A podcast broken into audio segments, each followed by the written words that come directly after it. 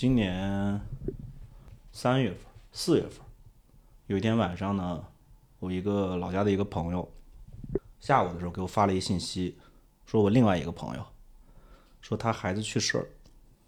他那个孩子呢，我见过一回，一家人来北京，特别好的一孩子。我问他怎么回事，他说具体他也不知道，他刚给料理完后事。那天晚上本来我有一些乱七八糟一堆事儿，我都给推了。然后从晚上十点，在三里屯那大街上坐到凌晨三点，我特别想给我那朋友打一电话，但是我又不知道打通了该说什么，就我又怕能打通，又怕打不通。那天我真的感觉到，就是就是这种东西，我在电视剧里或者剧本里看不到，但是呢，确实在生活中碰到了。我这个朋友呢，跟我我们俩是从初中开始认识。就我初中读三年，毕业了，又回去读了两年初中，所以我初中读了五年。然后在第二次读初中的时候碰到他，他跟我情况差不多，所以我们在一个封闭式的一个学校里边，一块儿发生过一些很傻逼的事儿。后来初中毕业，我上高中，他也上高中，他读了两年，后来去当兵了，当兵当了两年，然后部队上领导特别喜欢他，想让他留下来，他呢想回家，在赤峰。后来也没在部队留下来，就回老家了。刚开始回去跟着他哥做生意，然后因为当兵回来可以政府给安排单位嘛，后来就进了这种政府单位，然后找了一个老婆，就结婚了。我这朋友呢，其他的都好，人仗义，心也好，对父母也好，对朋友也好，对老婆也好，就一点，有执念，就是老想着证明自己，可能跟这种小地方的这种。思想的这种局限性有关系啊，就是可能小地方的人娶个家里边家境好的媳妇儿、漂亮的媳妇儿，可能会特别给自己长脸。我就从很早的时候就开始劝他，我说这个结婚这个事儿啊，还是要随心，就是这个人能不能跟你过一辈子，哪怕他就长得再丑、再怎么样，哎，你觉得他好，他就真的好。但是我这朋友不是，我这朋友就觉得，哎，他得找个漂亮的，然后呢？得找个家境好的，这个对象家里呢特别有钱。我说的特别有钱，就是你说哎，北京这种地方，你说哎，我这个家产挣个亿一个亿大几千万，这不叫有钱。我们那是个县城啊，一个县城家里挣一两个亿，我操，这个叫非常有钱，对吧？你这一辈子都不知道怎么花。然后我这朋友就跟这个媳妇儿结婚以后呢，我每年会回去两次，每次吃饭他这媳妇儿都在。我每次看他这媳妇儿。我都觉得他妈的，就是这个，也不能说预感啊，就我总觉得他们俩不合适，但是呢又不能说，他很开心嘛，他这些目的都实现了。后来一七年有一次，那个就还是前面给我发发微信这个朋友，就我们三个关系特别好，他跟我说那个我那个朋友最近出点事儿，然后呢晚上别回家，把另一个朋友约出来，得好好聊一聊，因为感觉这个坎儿不一定过得去。后来那天晚上就约出来。我这个朋友状态特别差，我们仨那个晚上喝了点酒，那个到酒店，然后呢，我这朋友不愿意聊，我也不知道发生什么事儿，我就问他，我说能有什么事儿啊？他妈的，就就哪怕他妈老婆出轨了能怎么着？我那朋友说，还真是老婆出轨了，他就开始跟我讲，他说他这个媳妇儿一四年还是一五年结婚的，结婚了以后，他对这个媳妇儿特别特别好。这个媳妇儿满足他所有他对另一半的一个定义，长得又漂亮，然后呢，挣了钱给他花，然后家里面的家境又好，对，他说他特别不理解，就为什么会这样。聊的过程中我才知道，就是他他跟这个老婆结婚以后呢，他本来觉得就是可能生活会好过一些，那个毕竟那个媳妇儿家里有钱嘛，但实际上老丈人在这个地方做生意。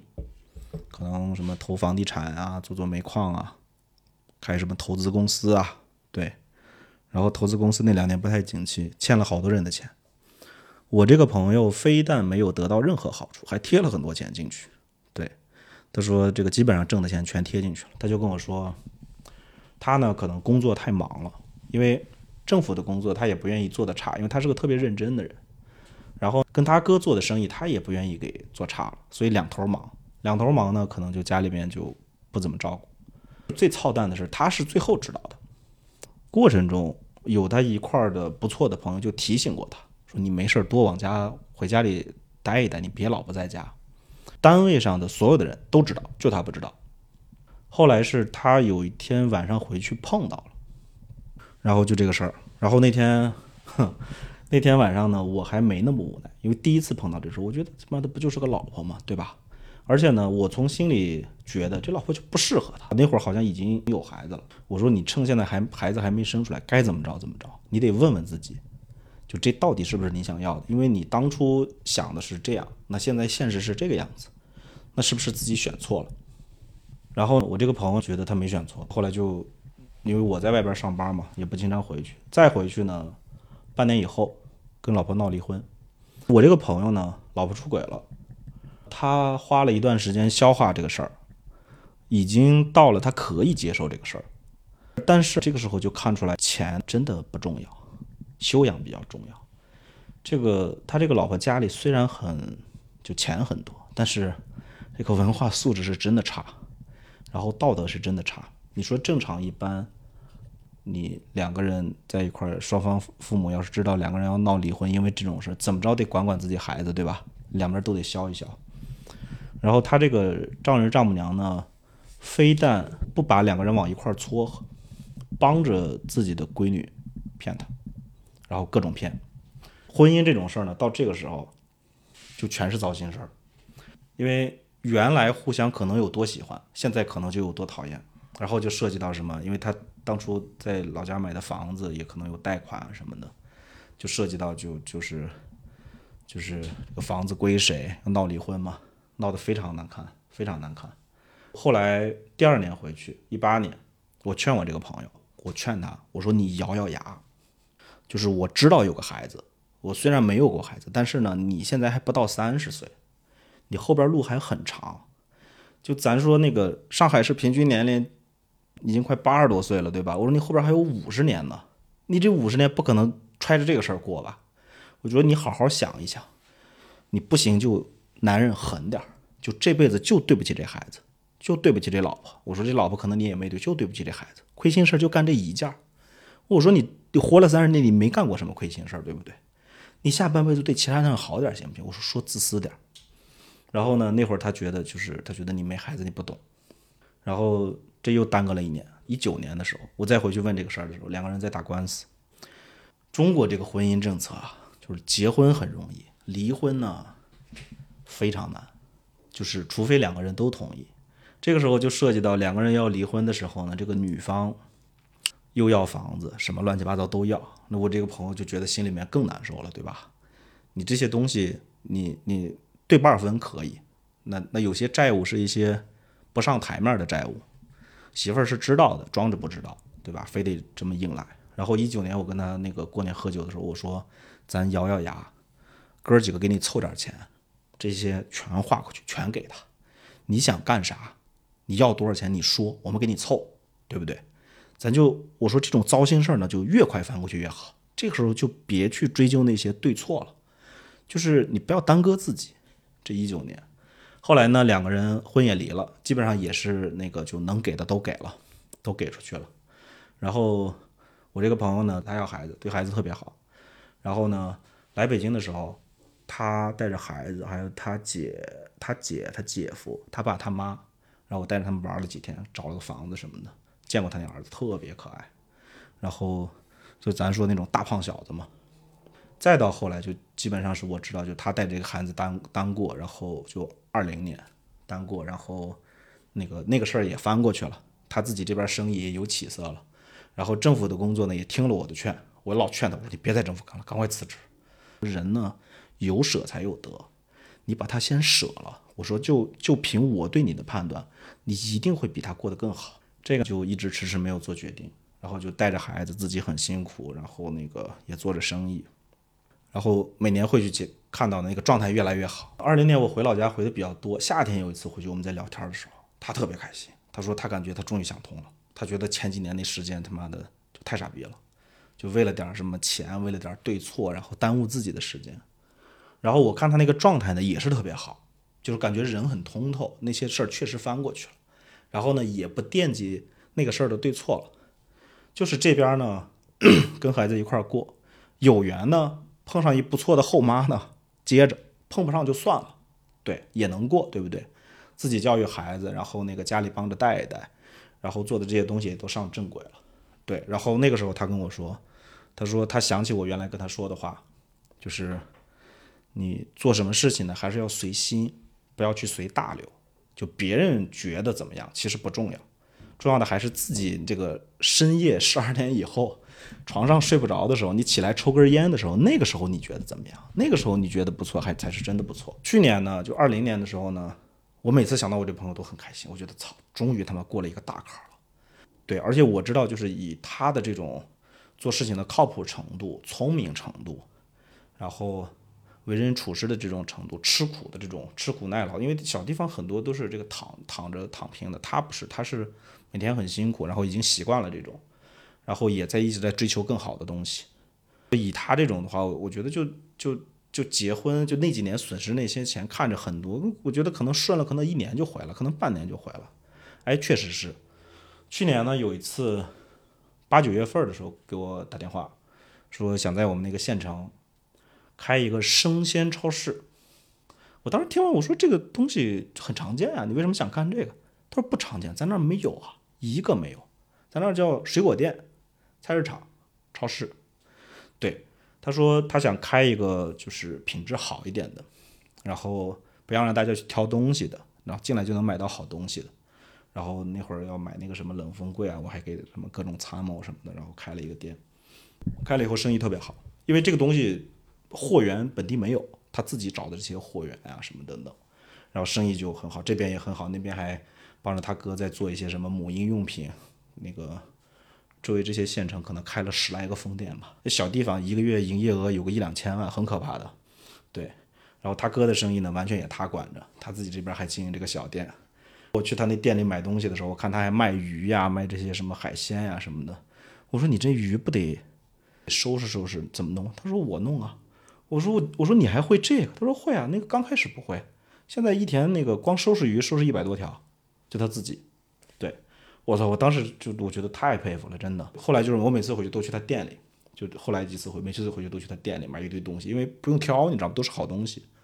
对，然后每次去呢，我都跟他说：“我说这个事儿好好干，对，一定把这事儿好好干。”然后我每次都问他什么时候把工作辞了，他说还没下定决心，但是快了。他也想明白了，那个在政府工作呢，可能满打满算一辈子三百万。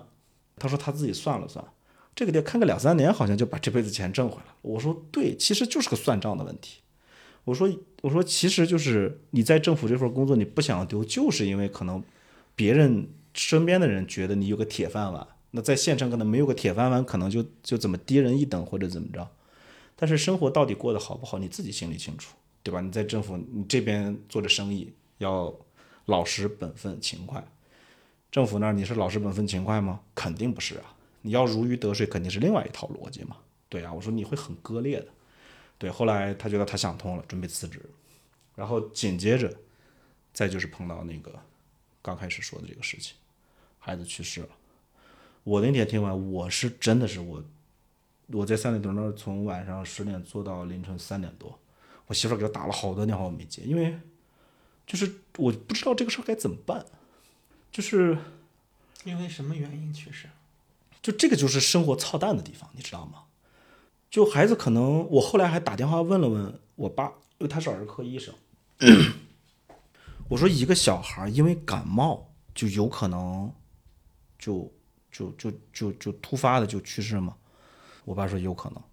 他说急性肺炎基本上都抢救不过来，因为到不了医院。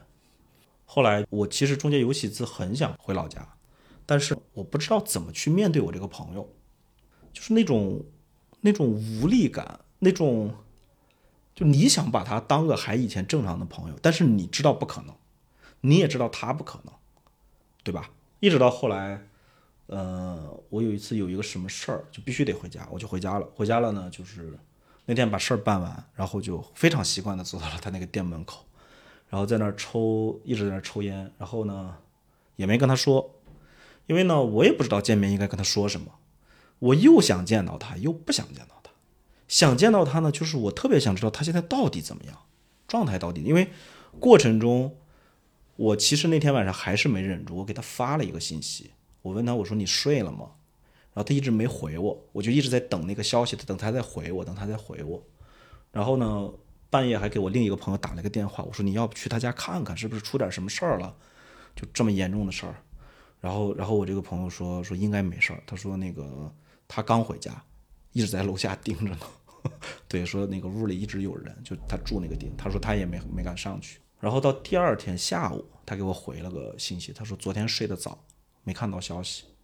我看到这个我就不知道再回，就所以就一直没。我们俩的对话就停留在三月份的这个，然后就在他们那个那个生鲜店的门口买了好多东西，然后那个往车上放放，过程中突然后边有人拍我，我一转头，哎，是我这个朋友，但是我看到他的第一面，我就知道他极其痛苦，因为他的整个那个感觉是那种，就人是没有血色的，然后整个那个眼神是那种灰暗的。就你想想，这个事儿已经可能过去三四个月了，对。然后呢，就我们俩就抽了根烟，然后呢，我就不知道该说啥。这个沉默还是他先打破的，就人来人往很多，就我们俩站在那儿，就就嗯，那个一根接一根抽烟，俩人也不知道说什么。我那朋友说，就感觉生活没有希望。他跟我说，他叫我小名儿，他说他现在感觉生活没有希望。我操，那一下我就不行了。我说怎么着，先挺过去再说。我说现在劝你什么呢？都没资格，我理解不了你。但是呢，但是我又想理解你，就我又想帮你，但是我知道帮不到。对，我说呢，就这事儿呢，只能你自己挺。对，想想父母，我想想自己。对我说你不咋想自己的事儿。我说你想想自己。今年二一年的时候，今年我说我说今年你三十三岁。我说按我经常跟你说那理论。还有接近五十年可活呢，就是人生还没有过去一半呢，后面你不知道还有什么。对，然后呢，他说他知道，但是呢，就是没有希望，干啥都没劲儿。然后那次我说我说那要不这样，我说那个你这店呢也有人帮你看着，我说那这样那个我明后天就走，你跟我走。对我开车回家的，我说你跟我走。他说跟你去哪儿呢？我说我也不知道去哪儿。我说你跟我走，那个我跟家里说一声，那个咱十天半个月、一两个月、三四个月、一年，多长时间都行，我陪你，咱走哪是哪，把家里先扔一扔。这个时候我就能感觉到这种人的无奈啊。他爸呢，就中间因为喝酒啊摔过一跤，脑出血，所以就有点不太利索，那个情感表达方面有障碍。对，就这个孩子去世以后，我这朋友说，有一天他爸晚上找他。就他心里特别难受，但是他哭不出来，就他没有那个悲伤的情绪，就他觉得，就他的父亲，他觉得自己应该有那个悲伤，但是他没有。对，然后，然后我这个朋友说，就家里这种情况，你怎么可能走，对吧？我说，我说，我说，咱再没良心点，这个父母呢还有很多年，咱就这有可能是一周、两周、一个月、两个月、半年、一年，咱就这一年，你让你姐。家里顶一顶，你出去走一走，可能就不一样了，对不对？然后我我那天就一个心思，就我那天必须得我那趟走的时候把他带走，因为我的想法很简单。小地方的人呢，有个什么心态呢？就是就好像脚底下有个根儿长在那儿，觉得这辈子就不能走。但是像我们这种呢，就是已经飘惯了的人，知道那个根儿其实是不在的。就那个根儿，你走一次两次，可能第三次那个根儿就没了，就断掉了。这个时候你其实相对就比较自由，你的选择就会更多。那当你碰到这种事情呢？你说如果我们在外面碰到这种事情，我们可以换个环境，让周围的人不认识我们，对吧？那最起码周围的人在看到我的时候，不会心里暗示我身上发生过这些事情。我说你在这个地方待着，看到你的每一个人，大家都会对付你，大家都知道你身上发生过什么事儿。都在暗示你，你想忘记这个事儿都忘不掉，所以我那天那次就特别想把他带走。然后聊的过程中，哎，我另外一个朋友也过来了。我后来才知道，就那个事儿发生以后，我那个朋友每天都会去他店里，对，每天假装路过过来抽根烟，每天假装路过过来抽根烟。然后那天我们仨在那儿聊天，那个抽烟，就我特别不幸的这个朋友说，另外一个朋友说，我知道你每天来啥意思。你放心，就就已经过了那个阶段了。他说前两个月每天都不想活，但是现在已经过了那个阶段了，你没事儿别来了。对我那朋友说，我就是路过了，过来看看。你想多了。对，你想多了。但是其实大家怎么样，心里都清楚嘛对，大家心里都清楚嘛。后来那天晚上一块儿吃饭，一块儿吃饭，我说好多事儿呢，有可能咱会经历，有可能不会经历，但是有些事儿赶上了呢，就是赶上了。你哪怕你你逃避，你觉得这事儿怎么就这么操蛋落自己身上了？它就是落你身上了。你以后就是得带着这个事儿过，你得想想自己怎么样能跳出这个事儿，把后边过明白。哎，聊到后边，我这朋友说你们也别太担心，那个那个我不跟你走，明天我自己出去转转。对我说你去哪儿？他说不知道，开个车走出去再说。我说行，我说那个走的越越久越好，走得越远越好。走到什么时候觉得哎心里面好像有点这个小火花了，对，走到有了小火花为止再回来。对，然后第二天一大早给我六点多给我发了一信息，说他那个那个已经出那个收费站了，对我特别开心。然后在回去就是九月份，九月份回去的时候呢，哎，你明显能感觉到，就他在好转，但是那个事儿肯定是还在的。然后也下了决心要辞掉工作了，然后后面干什么呢？一边这些帮他哥做的生意还要做，另外一个他想把那个自己那个生意好好做一做。他觉得，嗯、人这一辈子呢，说长不长，说短不短。以前好多事儿呢，觉得这不行那不行，但是好多事儿经历了以后呢，其实啥都有可能发生，所以没啥不行的。